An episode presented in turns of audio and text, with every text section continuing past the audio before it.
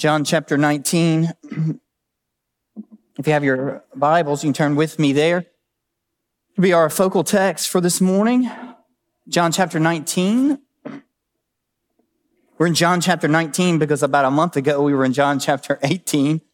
We're John at chapter 18 because two years ago we were in John chapter 1, right? So you get the picture. Kind of what we do here. Um, goodness, what Nothing makes that old heart come alive like singing the glories of the gospel. What else do you want? What other truth could be better to hear this morning than that your sin has been nailed to the cross and you bear it no more? Whew.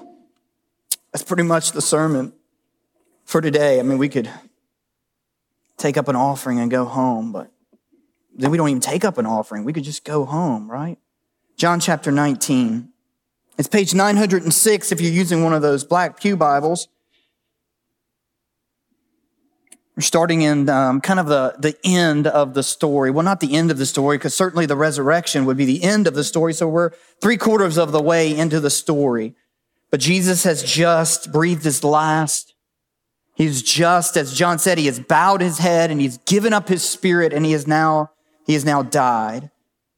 And then in verse number 31, it says that since it was the day of preparation, and so that the bodies would not remain on the cross on the Sabbath, for that Sabbath was a high day, the Jews asked Pilate that their legs might be broken, that they might be taken away, so that the soldiers came and broke the legs of the first and of the other who had been crucified with him. But when they came to Jesus and saw that he was already dead, they did not break his legs. But one of the soldiers pierced his side with a spear, and at once there came out blood and water. He who saw it has borne witness. His testimony is true, and he knows that he is telling the truth so that you may believe. Verse number 36 For these things took place that the scripture might be fulfilled. Not one of his bones would be broken. And again, another scripture says, They will look on him whom they have pierced. And after these things, Joseph of Arimathea, who was a disciple of Jesus, but secretly for the fear of the Jews, he asked Pilate that he might take away the body of Jesus. And Pilate gave him permission, so he came and took away his body.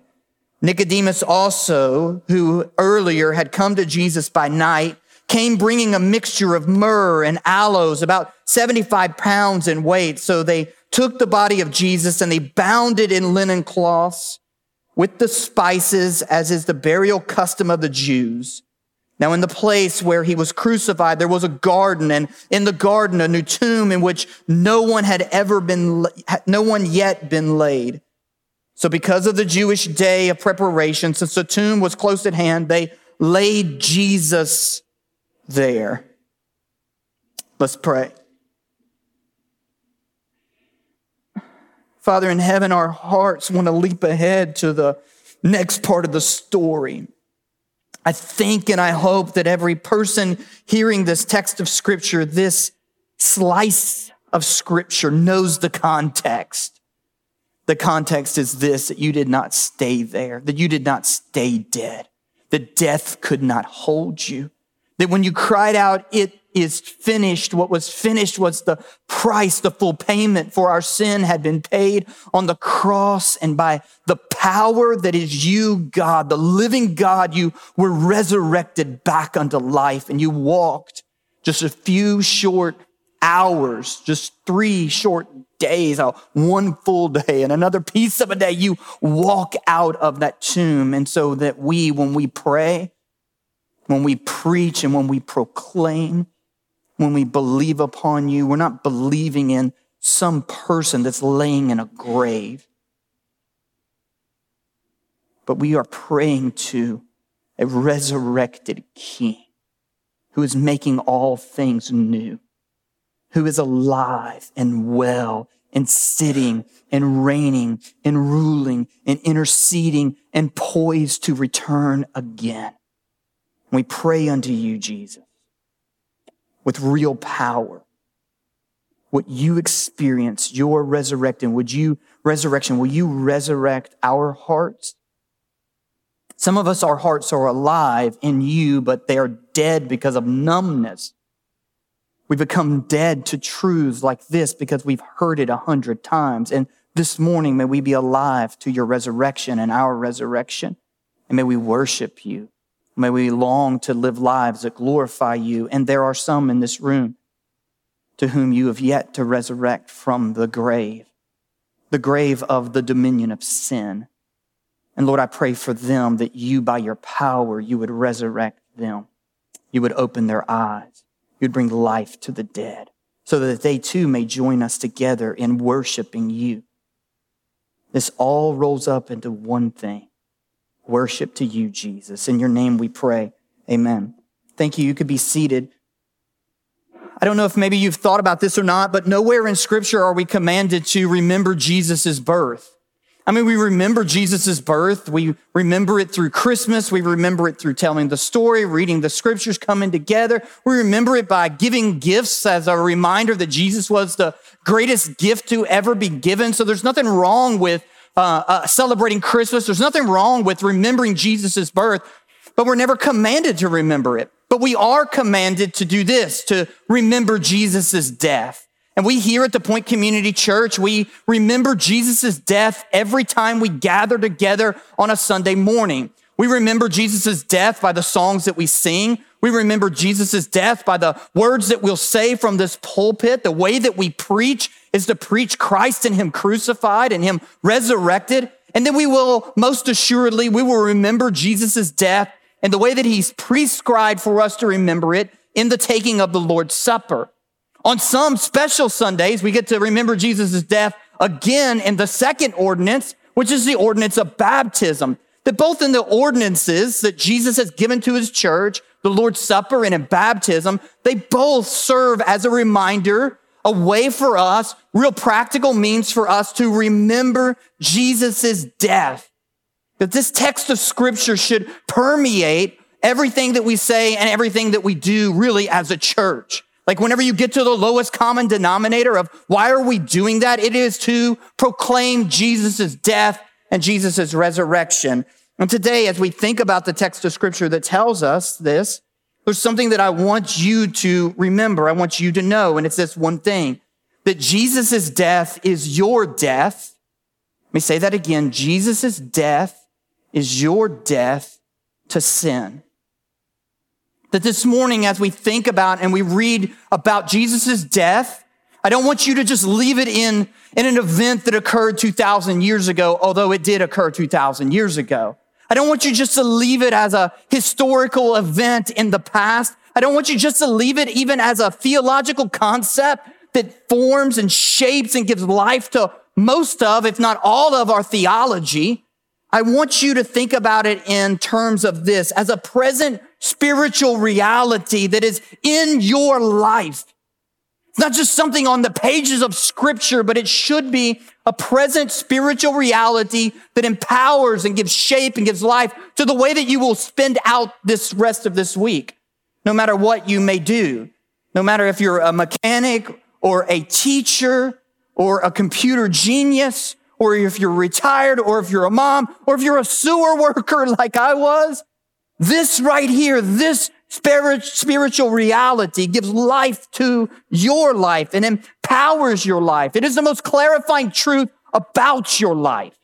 It's even more clarifying than your sin. And that's where we're going. That's where we're heading that all of us can highlight sin that is a reality in our lives. It's things that we do and inclinations of our heart and frustrations of our souls. And we may think that's our true selves, and that is not your true self. Your true self is being determined about what has happened on a cross 2,000 years ago and in a tomb 2,000 years ago. That as John tells, and we'll get down to the text, as John is giving us his account, there's one main point that John wants to make. He, he's giving us numbers of details in his account, but one truth that he's underscoring in these details, and it is this that undoubtedly Jesus is dead. That's what John wants us, wants you to know. That Jesus is dead. That when Jesus said it is finished and he bowed his head and he gave up his spirit, Jesus died. He died in his body and he died in his flesh. There's a popular um, theory on the other side to try to disprove the resurrection. It's called the swoon theory. And what the swoon theory said was that Jesus didn't die on the cross, that Jesus just passed out on the cross. He just entered into a, a comatose state, if you will, on the cross. And then they take him down from the cross. Uh, they didn't have uh, doctors. They didn't have stethoscopes. They didn't have EKGs. There wasn't a way for them to really know if there's brain waves happening inside of him or if his heart is just a faint heartbeat. They didn't have any of those things. And so they take Jesus down off the cross and they lay him in the tomb and he lays there for a couple of days. And then he, all of a sudden he comes to. You know, we've all kind of heard stories, right? Horror stories about events like that. And that's what happened to Jesus in the coolness of that tomb. And after a couple of days of his body convalescing, if you will, or healing, if you will, he all of a sudden he comes to and then he, you know, like you would do, he claws his way out of the tomb. And that is, that is not left for us in this, in our imagination. There's no room for that as you read this account that John wants to leave no room for the swoon theory. And in fact, what he does in his account is he gives us three proofs of Jesus' death. That's where we're going to go for the first half of the sermon. Three proofs of Jesus' death. The first one is found starting in verse number 31. Since it was the day of preparation, and so that the bodies would not remain on the cross on the Sabbath, for that Sabbath was a high day, the Jews asked Pilate that their legs might be broken and that they might be taken away. Under normal circumstances, um, it would be customary for them to just leave criminals crucified, hanging on the crosses for a, for a number of days. They would just leave them out there to the elements, maybe to the vultures, whatever, but they would leave them there, again, as a reminder to other criminals, to other people who may think about breaking crime or doing whatever, to remember this is what happens to you. This is what happens to your body. And so that would have been normative.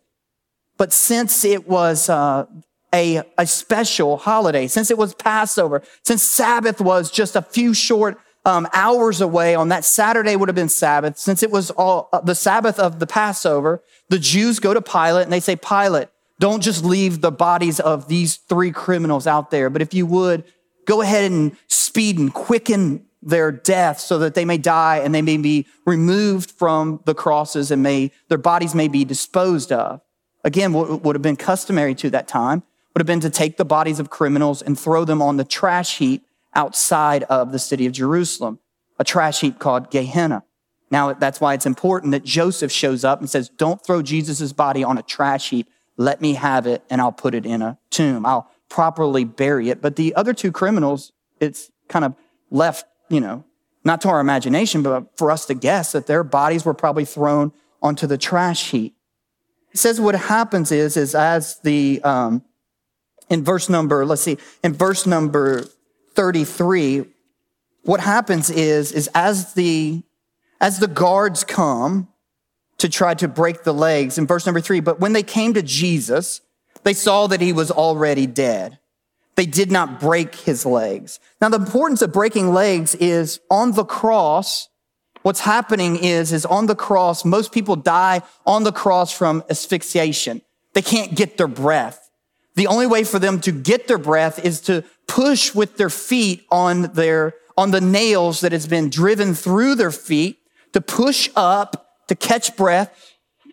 And then as they exhale, they're slowly letting themselves hang on their wrists. So breaking their legs would prevent them from pushing up, which would speed their death. And so that's what the Jews have asked. Pilate, speed up their death. So whenever the guards come, they notice that two, the two criminals on either side of Jesus, they're still alive.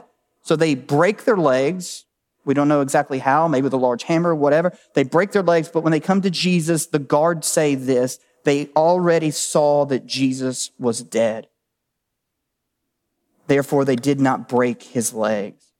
That listen, these soldiers, and that's the first proof. The first proof of Jesus' death is this the testimony of the soldiers. These soldiers would have not, they would have, they would not have dared to disobey Pilate's orders unless they were absolutely certain that Jesus was actually dead.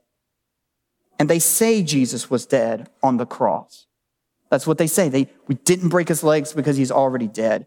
Second proof in verse number 34, that in order to ensure that Jesus was dead, they plunge a spear into his side. But one of the soldiers pierced his side with the spear and at once there came out blood and water. Now, all kinds of symbolism has been uh, ascribed to this, like the blood and the water. What does that mean? Some people say, oh, that represents the Lord's Supper in the blood and the water of baptism. And like maybe, just maybe, but we really don't know that. Nobody else really picks up with it, on that. First John, John again kind of picks up on that, but he really doesn't tell us what the meaning is. Here's what I think the meaning of it is, is Jesus is dead. That's the meaning. The meaning is this Jesus is dead. And to ensure that he is dead, a spear is plunged into his side. Now, this fulfills, as John even says here, this fulfills all sorts of prophecies. It fulfills prophecy in Exodus 12, and Numbers 9, and Psalm 34, verse 20, and Zechariah 12, 10. But the primary point isn't just simply the fulfillment of scripture. The primary point that John is making is Jesus is dead.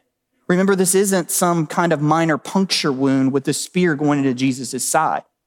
This is a gaping hole that is opened up that's large enough for Thomas to stick his hand in. And that's what John will say.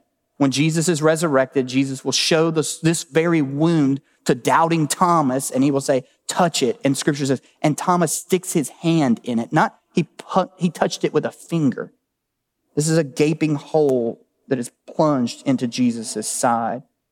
And as a sign of his death, blood and water comes through. That's the second point. And then John says this in verse number 35. He wants us to make sure that we understand that Jesus is dead and he wants to give us the purpose. Why? He's saying, why am I saying this over and over and over again? It's because of this. It's so that you may believe the purpose of his book, the purpose of his account, the purpose of the story, the purpose of all of this is so that you and I, the readers, we might believe and we might believe that Jesus is really dead. That Jesus is not swooning. He's not passing out, but Jesus is really dead. And then we have a third proof. Jump with, down with me, if you would, to verse 38. After these things, Joseph of Arimathea, who was a disciple of Jesus, but secretly for fear of the Jews. And so John has already told us that the Jews have kind of ratcheted up the pressure on anyone who would claim to follow Jesus and you could be excommunicated out of the synagogue. You could, so there's huge, uh, um, you know, problems with this in society for people who say that, hey, I believe in Jesus. But now Joseph has some newfound boldness. I mean, a lot has occurred. The earth has shook. The, the sun has been blotted out. The, temp, the, the curtain in the temple has been torn. A lot's happened. And now Joseph really, I think, has come to say, hey, look, it's worth me staking my life on. And Joseph shows up. Joseph takes the body, gets Nicodemus. He's the one that uh, is the first episode of Nick at Nite. Come on. Come with me, right? Come with me, right? Because he comes to Jesus. Nick, at night. And he's the one that Jesus says, You must be born again. That was in John chapter 3. My grandfather in heaven is like, Get him, boy, get him. he doesn't know what's going on. I'm joking. He's, he doesn't know what's going on, but he would be. Um, that's who comes to get Jesus and take Jesus's body. They bring uh, a, a, mixture of myrrh and aloes, about 75 pounds in weight. Think about that. So they take the body of Jesus, they bind, they bind it up into linen cloths with the spices, and they bury it according to the custom of the Jews. And this is the final proof of Jesus' death. Proof number three is you have two men who are preparing the body of Jesus for burial. The Jews didn't embalm the dead. They would have washed the body of Jesus. They would have applied the spices, the 75 pound, a mixture of myrrh and aloe. They would have rubbed it. They would have smeared it all over Jesus' body. They would have taken then Jesus' body and taken linen cloth and wrapped, like almost like you would see, like a, a kind of like a mummy, although they didn't mummify the body. They would have wrapped it in this linen and then they would have laid Jesus' body in a garden tomb. The third proof is of Jesus' death is this is don't you think if Jesus would have still been alive, these other, these men and probably ladies that joined with them would have been able to tell like, don't you think they would have been able, if he had a small, faint breath, don't you think they would have seen his chest move? They would have seen something. Now, again, I know some people may say, you know, those on the other side, they may say, but yeah, but these men aren't doctors. Again, no EKGs, no stethoscopes, none of those things. How would they have known? I, I understand that, but here's something that sets them apart different from us. Neither were there doc, like formal doctors as we understand them, EKGs, none of those things, but neither were there hospitals or nursing home or hospice wards that most people died in their homes. So these as adult men, they would have been accustomed to seeing and being around a dead body. Like some of you have been accustomed to that. You've seen that because of your profession. You've encountered that. I have not, right? We didn't, I just, I haven't. I mean, in the funeral home after embalmment, yes, but pre that, no. And these men would have seen that. They would have experienced that. These women would have experienced that. This probably wasn't the first time the women who were probably enlisted, it wasn't the first time they encountered a, a dead body in doing this. That they would have, unlike us, they would have been able to recognize the signs of, uh, uh, the signs of life. And yet they don't see any of that. They believe that Jesus is dead. It is no doubt that Jesus is dead. And here's why this is so important in John's telling, and it's so important that I would spend 20 minutes going over it. It's simply this, that if Jesus was not dead, then his resurrection is untrue, and you and I are still dead in our sins. That's why it's so important. That if Jesus was not physically, bodily dead on the cross and laid dead, D-E-A-D, dead in the tomb, then his resurrection is not true and you and I are still dead in our trespasses and our sins and there is no hope of salvation and you and I can forget the chance that our sins are forgiven. We can forget that. Like, I don't know, like, as you encounter people who are atheistic and they think about us as Christians, and sometimes they can be filled with an array of emotions. Maybe they can feel antagonistic towards us as Christians, but you know what they should feel towards us? Pity. That's what they should feel. Anyone who believes that Jesus was not dead and bodily raised, what they should feel to those of us who believe it with all of our being, they should feel a sense of sympathy and pity for us because we are banking everything on the truth that Jesus died on a cross some 2,000 years ago, laid in a tomb, and death could not hold him. The grave could not keep him and he has been resurrected from the dead. If Jesus was not dead and his resurrection is, un- then his resurrection is untrue. And what that means for you and I is that you and I, we are dead in our trespasses and our sins. It's the untruth of what I said the main point of the sermon is. What I said was, what does Jesus' death means? Well, Jesus' death is our death it's in G- as Jesus died, we died to sin. What it means then is Jesus did not die, then you and I are still alive and we're alive to our sin. That that's the application. That is why Jesus is dying. That's why death on the cross is so important. It is so important because it is the penalty for our sin. The consequence that was levied in the garden all the way back in the very first pages of the Bible, all the way back in creation. That when God created by his own design and by his own plan and by his own powerful word, as he created this earth and he placed his, his, the pinnacle of his creation, mankind, the one that he breathed life into as he placed Adam and Eve in the garden, he gave them but one law. And we talk about this, like if there was just one, you think you could keep it, right? I mean, think about how many laws and rules that you and I have, even in scripture, how to live. You think if there was one, we'd be like, hey, we got this one, but they couldn't get one right? They couldn't keep that one. And what God had said when he established the law was you can eat from every tree in the garden except for this one. This one tree, the tree of the knowledge of good and evil. You shall not eat of it, for in the day that you eat of it, you will surely die. And they ate and they died, and we have been dying ever since. They disobey God, they ate, and death enters into God's beautiful design and his creation. And Jesus shows up, and Jesus never breaks a single law or command of God, not in word, not in deed, not in thought, not in inclination, not in any way. Jesus lives the perfect life that you and I could never live, and then he dies on a cross. bearing the penalty for our sin. For our sin, every believer's sin is accredited to Jesus and Jesus stands in our place, enduring our penalty so that you and I can stand in his place that he creates. That's important.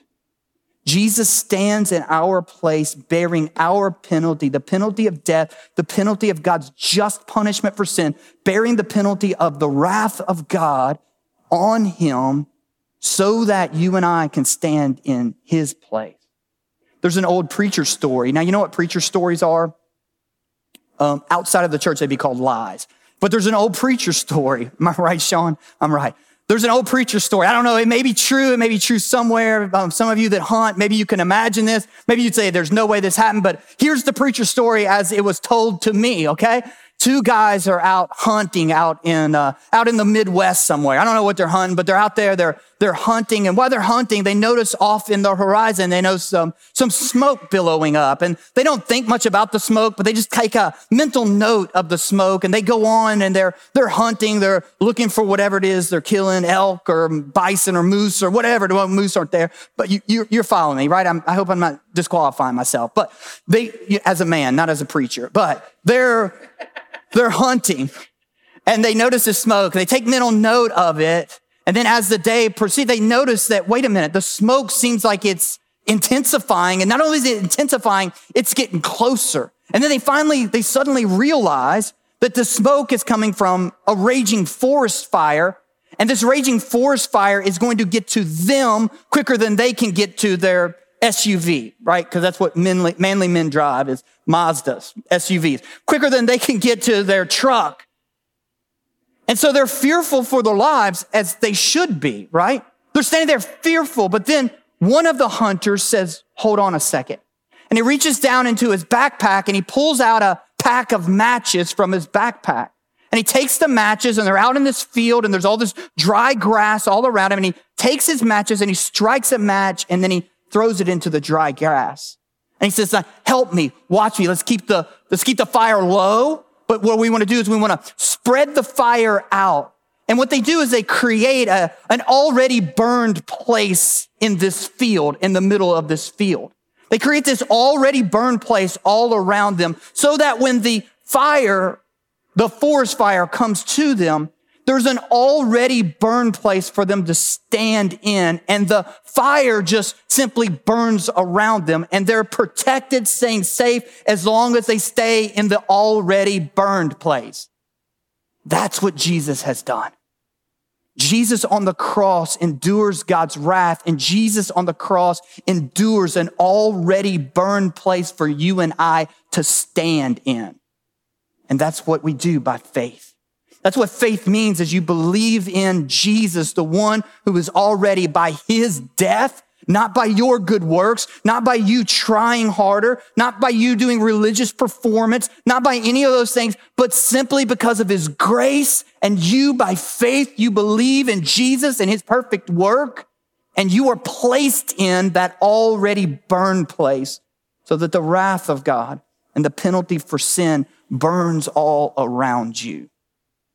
That's what Jesus' cross means. Jesus' death is our death because Jesus is dying in death to the penalty of our sin. But let's take it one step further. Jesus' death is our death to sin. It's our death to our penalty for our sin, our sin, the sins that you and I commit. But not just is it not just does it um, lead us to life away from the penalty of sin, but sin is described in the Bible also, not just as a penalty, but sin is described in the Bible as a power. Not just as a penalty, but also as a power. It just doesn't carry a penalty, but sin is a power working in us. Like, why is it so easy for you to commit sin? And just you, not me, right? It's hard for me to commit sin. No, it's easy for me to commit sin. Why is it so easy for you and I to commit sin? The reason is, is because sin is a power at work inside of you. It shows up in your desires. It shows up as in fleshly, worldly desires. It shows up as a, as a real strength, as a, as a real power. And what James says is that's the problem. The problem isn't that you're just tempted to sin. The problem is inside of you that there's a power inside of you that draws you to sin. It's like some of you will be uh, turkey hunting soon, right? Why, why is it so, like, and I know it's not, but why is it easier to kill a turkey? Because you go in there and you scratch a stone or you make a sound with your mouth or you blow on an instrument. You know, my, my, my daughter, Safira, right now, she's learning how to make a turkey sound. That's what she does. That's a turkey, Dad. I'm like, that's a turkey, girl. You know, you ought to go with your Uncle Bill turkey hunting, put you in a, in a blind somewhere and let you go. But that's what you do that. And the turkey hears that and it makes that turkey go berserk on the inside, you know? Either there's another male here and I gotta go flog it, or there's a female here and I'm something else, right? There's something inside that turkey that makes it perk up. It makes it go come alive to the sound that it hears. The same way when we fish and we throw that lure and the bass inside of it goes, that looks delicious. I'm going to pounce on that, you know, that thing. And the same thing is true for you. The temptation looks so beautiful and it sounds so beautiful because inside of you, there is a flawed desire, the desire of sin in you. You're broken. That's the truth of scripture. And it makes a desire, a power comes alive. But what we find in Jesus' death is not just does Jesus' death pay the penalty for our sin, but Jesus' death is the power. In Jesus' death, the power of sin finds a weakening force. Not just is it a penalty, but in the death of Christ, the death of Christ in that work, in that act, the power of sin finds a weakening force. You take your Bibles out, if you will, and I, I think you'll want to see this in your Bible. Not because I would ever make anything up, but I think it's just important for you to see it. So if you've got a Bible, or maybe grab those Pew Bibles, and let's look at one other text of scripture this morning. At least one other, but we'll look at this one for a few minutes. Romans, the sixth chapter.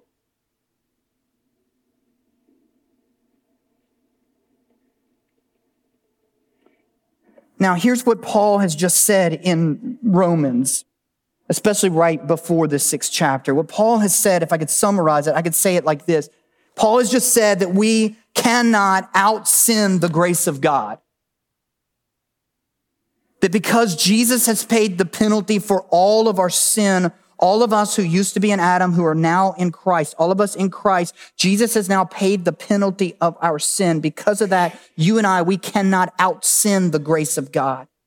That by faith that you and I, we tap into an endless supply of God's grace. That for every sin that we commit in the past, in the present, in the future, every sin that we commit, it is met with God's grace. And Paul anticipates the question. The question is going to come by the legalists that are going to say, wait a minute, you can't say that, Paul. Wait a minute, Paul, you can't preach that. Wait a minute, Paul, you can't mean that. Because if that's true, all of our sin is met with God's grace, then why wouldn't you just sin more and get more grace? And then what power do you, why, why is there a desire for you to stop sinning? Why don't you just continue in sin and keep sinning and keep sinning and keep sinning and saying, Hey, no, it's no big deal. I believe in Jesus. I'm in Jesus. And every one of these, every one of my sins is met with grace. And here's what Paul says. You can't do that because when Jesus died, you died. That believer, you have been, listen to me, believer, you have been mystically, that doesn't mean magically, that means it's a mystery. We don't understand how it works, but you have been mystically and spiritually and vitally united to Christ. In the same way that in John 15, a branch is united to a vine, in the same way that Paul talks about, in the same way that a, that a head is united to its body, in the same way as Peter says that, that bricks are laid upon a foundation, united to a foundation, in the same way you and I have been united to Christ. And not just united to Christ in some theological sense, but united to Christ so that Christ's death is your death and Christ's new life is now your life. Christ's death is your life, is your death, and his subsequent resurrection is your resurrection. And that is what Paul is laying out in Romans chapter six. Look at verse number one. What shall we say then? Are we to continue in sin that grace may abound? By no means. I love that. By no means. How can we who died to sin still live in it? The first thing I want you to notice is look, it's your union with Jesus' death that makes living in sin impossible. Not that it makes sinning impossible. That's not what he says. But living in sin. There's a difference between living in sin and sinning. That one day you will stop sinning. Isn't that a glorious thought? There's coming a day when you will stop sinning. It will happen about a nanosecond after you stop breathing. You will stop breathing, and then you'll stop sinning. Or you'll hear a sound and you'll go, What was that sound? It sounded like a trumpet. And then you'll stop sinning, right? Jesus comes back. That's the two ways that you will stop sinning. But we as Christians, because of the powerful work of Jesus, because Jesus' death is our death, you and I do not have to continue in sin, to live in, to live in sin. And it really shows up in our attitude. That's what Paul's talking about.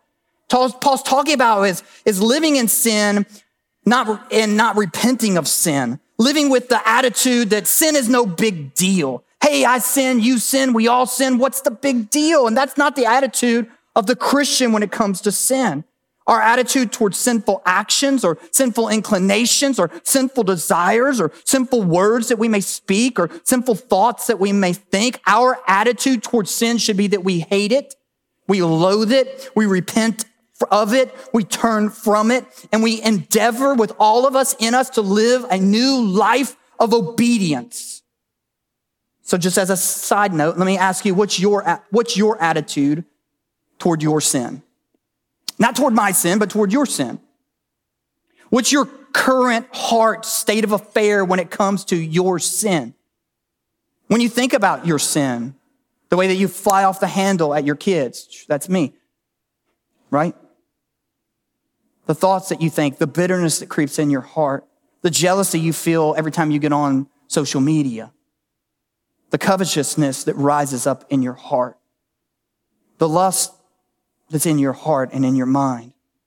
You see something or look for something, the greed that is in you, your lack of gratitude, your whatever else that may be in your life. What is the current state, temperature, climate of your heart toward that thing? Do you grieve it? Do you hate it? Do you long to be released from it? Well, let me say this that grief and sadness is good. The grief and sadness towards our sin is good, but listen, that's not what's promised in this text. What's promised in this text is a power that will enable you to conquer your sin. Doesn't that sound good? What's promised is death to sin, a crucifixion of sin. So Paul says in Galatians 2:20, I have been crucified with Christ Jesus. It's no longer the I that lives, but it's Christ who lives in me. The life that I now live, I live by faith in the Son of God who has loved me. That's what Paul's saying. I have in the past, I've been crucified with Christ Jesus. That what Paul is promising here is a slow, habitual weakening of sin in your life. And sin is what wrecks everything. Good grief. I, there was a time whenever uh, my main vocation, as I've already said, was working in the underground utilities, primarily in the sewers. And I would come home at night with mud and poo and toilet paper. Gosh, one time my brother talked me into, we came to a, a, a, a there was a sewer line that was clogged. My older brother, John, he was like, I don't think it's really clogged with like sewage, Andy. I think it's clogged with something else. Like I should have known then, right? Like what else is it going to be clogged with? It's a sewer pipe. And my brother goes, Hey, I think if you took this, this apparatus that we had fixed up and made it like a, it was like an umbrella thing we cut out of plastic. I think if we could just put enough air behind it, right? Then I think what's going to happen is I think it would just blow free. And so we plug it up even more and then put a ton of air behind it. I'm down inside a manhole, like nobody's OSHA, right? Let me think. This is a long time ago, right? This is a preacher story. I'm down inside of this thing and I'm blowing this air and I can hear like in the background, that, like I can feel the pipe vibrating. And like you put enough air behind something, something's to give, right? And something gave and it just blew back all over me. Just, I mean, it looked like a movie and I come climbing out of that. I come climbing out of that manhole. Just, it was sewer, bud. I don't know what you thought it was, but wasn't it? And I come home on the evenings covered in it. And now my vocation's changed. Now I deal with sin, my own sin and your sin and your loved one's sin. And sometimes I come home with it all over me. Heartbroken over sin. I just see it. I see what it does. I see what it does to families.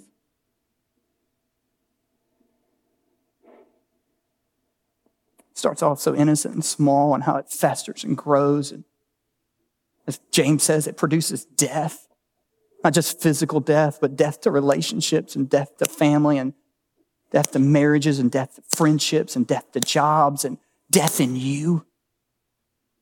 I see it and I deal with it and I feel it. It's been one of those weeks. Sin wrecks everything. And on the cross of Christ, he's dealing with sin. He's dealing with the penalty of sin. He's dealing with the power of sin, the power of sin that is in work in you. And this text of scripture is so beautiful tells us here that we can live in a way that we get victory over our sin. Like here, let me give you some good news. Maybe, maybe you need to hear some, listen, listen, by, by the power of Jesus' crucifixion and Jesus' resurrection, you do not have to let sinful worry rob you of your peace. That good news. You don't have to let sinful lust overcome you and lead you to look at pornography or have an affair or whatever else it may be that sinful lust leads you to do. I'm talking about sexual lust there. You don't have to let sinful greed steal your contentment. You can be content with what you have. In fact, you can even look around what you got and go like, golly, I got it so good, right? Thank you, Lord. You don't have to let sinful bitterness corrupt you. Is it bitterness a funny sin? I think I heard it say it's a little cliche, but in bitterness, you drink the poison and hope the other person dies. That's what bitterness is. You eat something bitter and it just kind of tastes, everything else after that for a period of time tastes bitter. Some of you have bitterness because of the way you feel like God's treated you or the way your boss has treated you. Some of it, you, your bitterness could be justifiable. And yet it just taints everything, and Jesus can free you from that. You don't have to let sinful anger seethe in you where you lose your ever loving mind, make a fool of yourself, blow up at your children, blow up at your spouse. You don't have to live like that. That's what Paul's saying. You don't have to do that. Well, tell me, Andy, how? How can I live free from that? Well, let's look at, as we close out, let's look at verses 11 through verses 14 of Romans 6. Because in a very practical way, that's what Paul gives to us is how can we overcome our sin?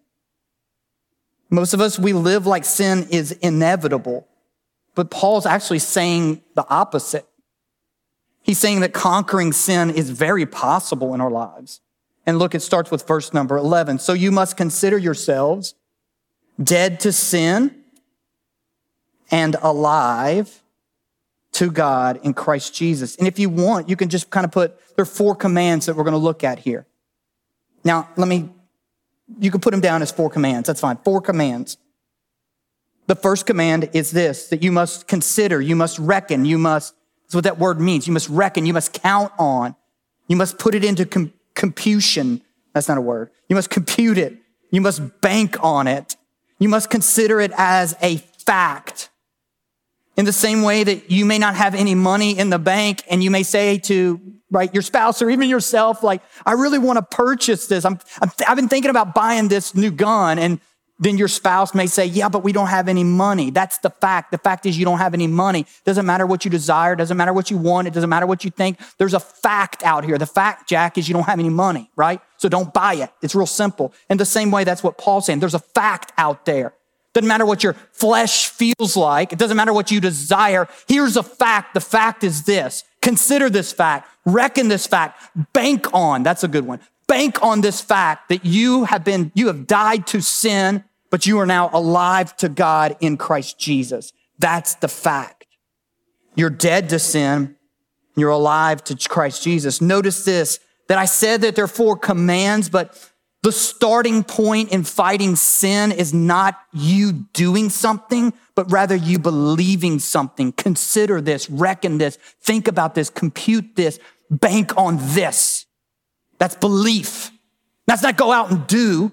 We'll get to that. That's first, it starts with belief that the power that produces the victory for you to overcome your sin is nothing that you do.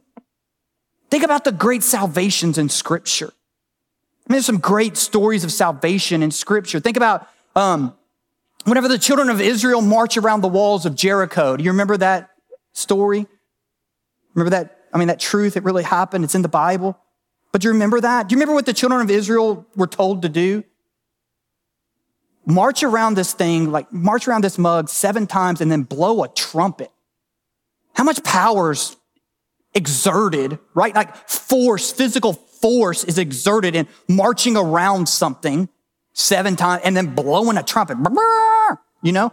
And then when they did it, the walls came tumbling down. Like, that's not their power.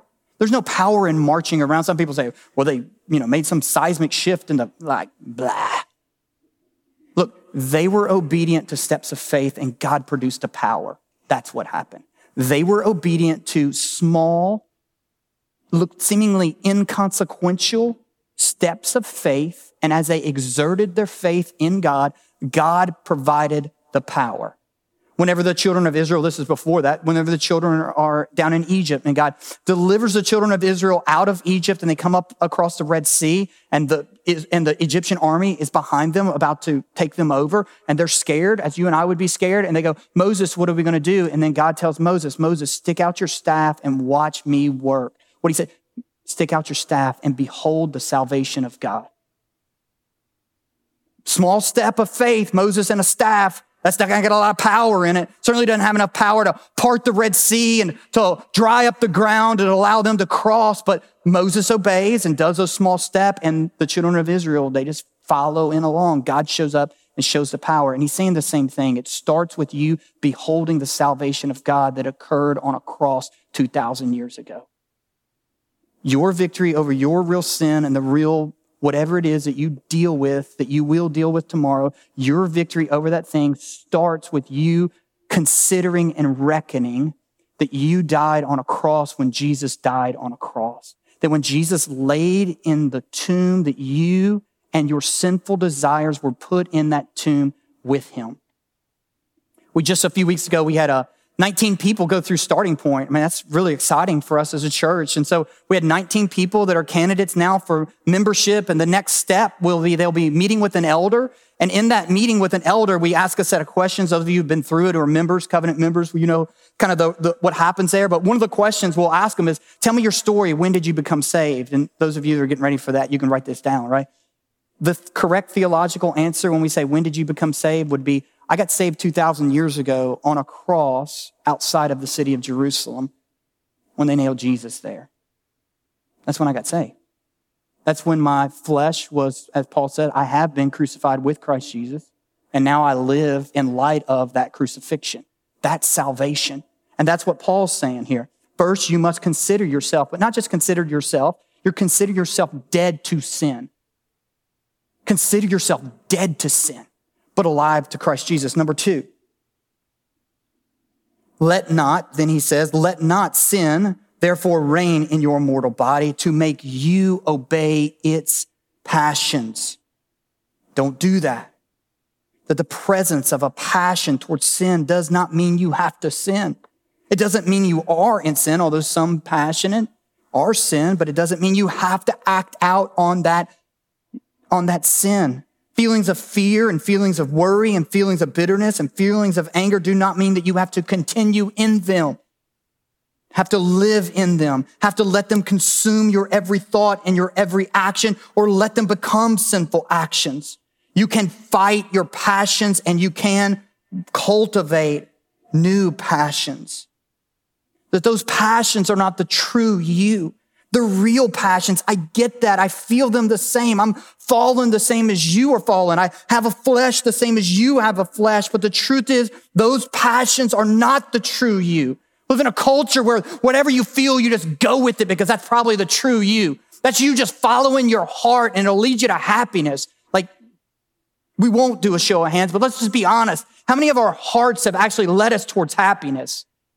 Gosh, my heart has led me towards all sorts of uncertainty. I do know that. Rarely has it led me to happiness. Those fallen passions are not the true you, the real you. And if you are a believer, you have a new you and a new nature and a new creation, and the Holy Spirit is residing in you. So do not let sin, therefore, reign in your mortal body. Don't let it. Don't let it have its rule. You don't have to speak rudely. You don't have to continue with lustful thoughts. You don't have to let your mind go on and on and on in worry. He is giving you and filling you with a real power. If you will be obedient to the small, inconsequential steps, like telling yourself to stop it. That's what Martyn Lloyd-Jones says. There comes a time when you got to stop listening to yourself. The true art of, of godly living, he said, is this Stop listening to yourself and you start speaking to yourself, start preaching to yourself. You have to declare that your lusts are dead. Even though you don't feel it, even though they feel that they're alive, you must tell yourself, I am dead to that. I feel alive, but I am not. By faith, I am not alive to that. That's number two. Number three, I, think I, I told you I got seven, right? No, just joking. Just four. Two more. Stay with me. Number three, do not present your members, he says. Now, when he says members, he's meaning fingers, eyes, toes, mind, tongue, stomach. Don't present your taste buds. Don't present your members, your mouth, your lips, your voice. Don't present them as members, as instruments for unrighteousness. But do this. Number four, but present yourselves to God. Not as a flaming hot mess full of sin, but present yourself to God as a dependent and weak person, as those who have been brought from death, as someone who is dead but now alive, and your members to God as instruments of righteousness. What he means here is just very simple. We don't have to let our mouths say something that is sharp and caustic or manipulative or deceitful or deceptive or rude. We don't have to use our eyes to download lustful material. We don't have to use our hands to steal. We don't have to use our stomach and our taste buds to foster gluttony. We don't have to let our minds dwell on bitterness and anger and pride. But we can tell our instruments not to do that. We can present our instruments, present our members to God as instruments of righteousness. We can take our eyes and instead of feeding upon lustful and broken images, we can use them to feed on beautiful images. Images like God's word, or like your family, or like a friend across the table. You can use your mind to let it fill. Instead of being filled with anxious thoughts, you can fill your mind with beautiful thoughts, with true things, with honorable things, with just things, with pure things, with lovely things, with commendable things, with excellent things, with things worthy of praise gratitude, and on and on and on it goes. You don't have to sin, is what he's saying here. You don't have to surrender. That's the word, surrender your members as instruments for unrighteousness, but you, and you can. You really, really can with a real power because you are dead to sin dead to sin's power. Even feel so alive. You're dead to it. You can deliver it over to God, presenting yourself to God. And verse number 14 is the promise. Verse number 14, for sin will not have dominion over you, since you are not under the law, but you are under grace.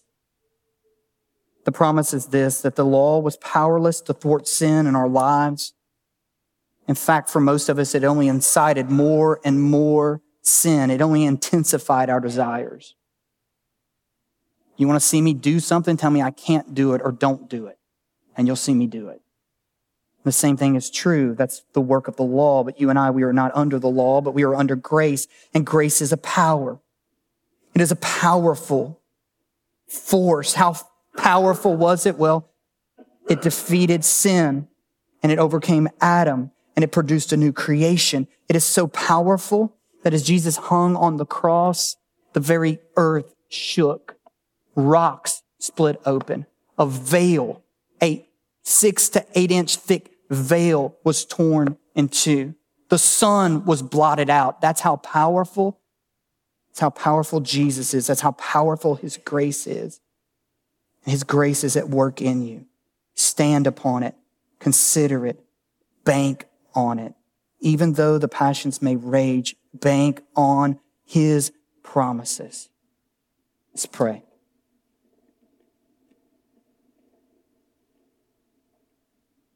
Jesus, I pray that as we come to a place where we get to consider your death, where we remember your body broken for us and your bloodshed, the blood of a new covenant, as we remember that, that you would, by your power, your spirit, you would lead us to repent of our sin, to hate it.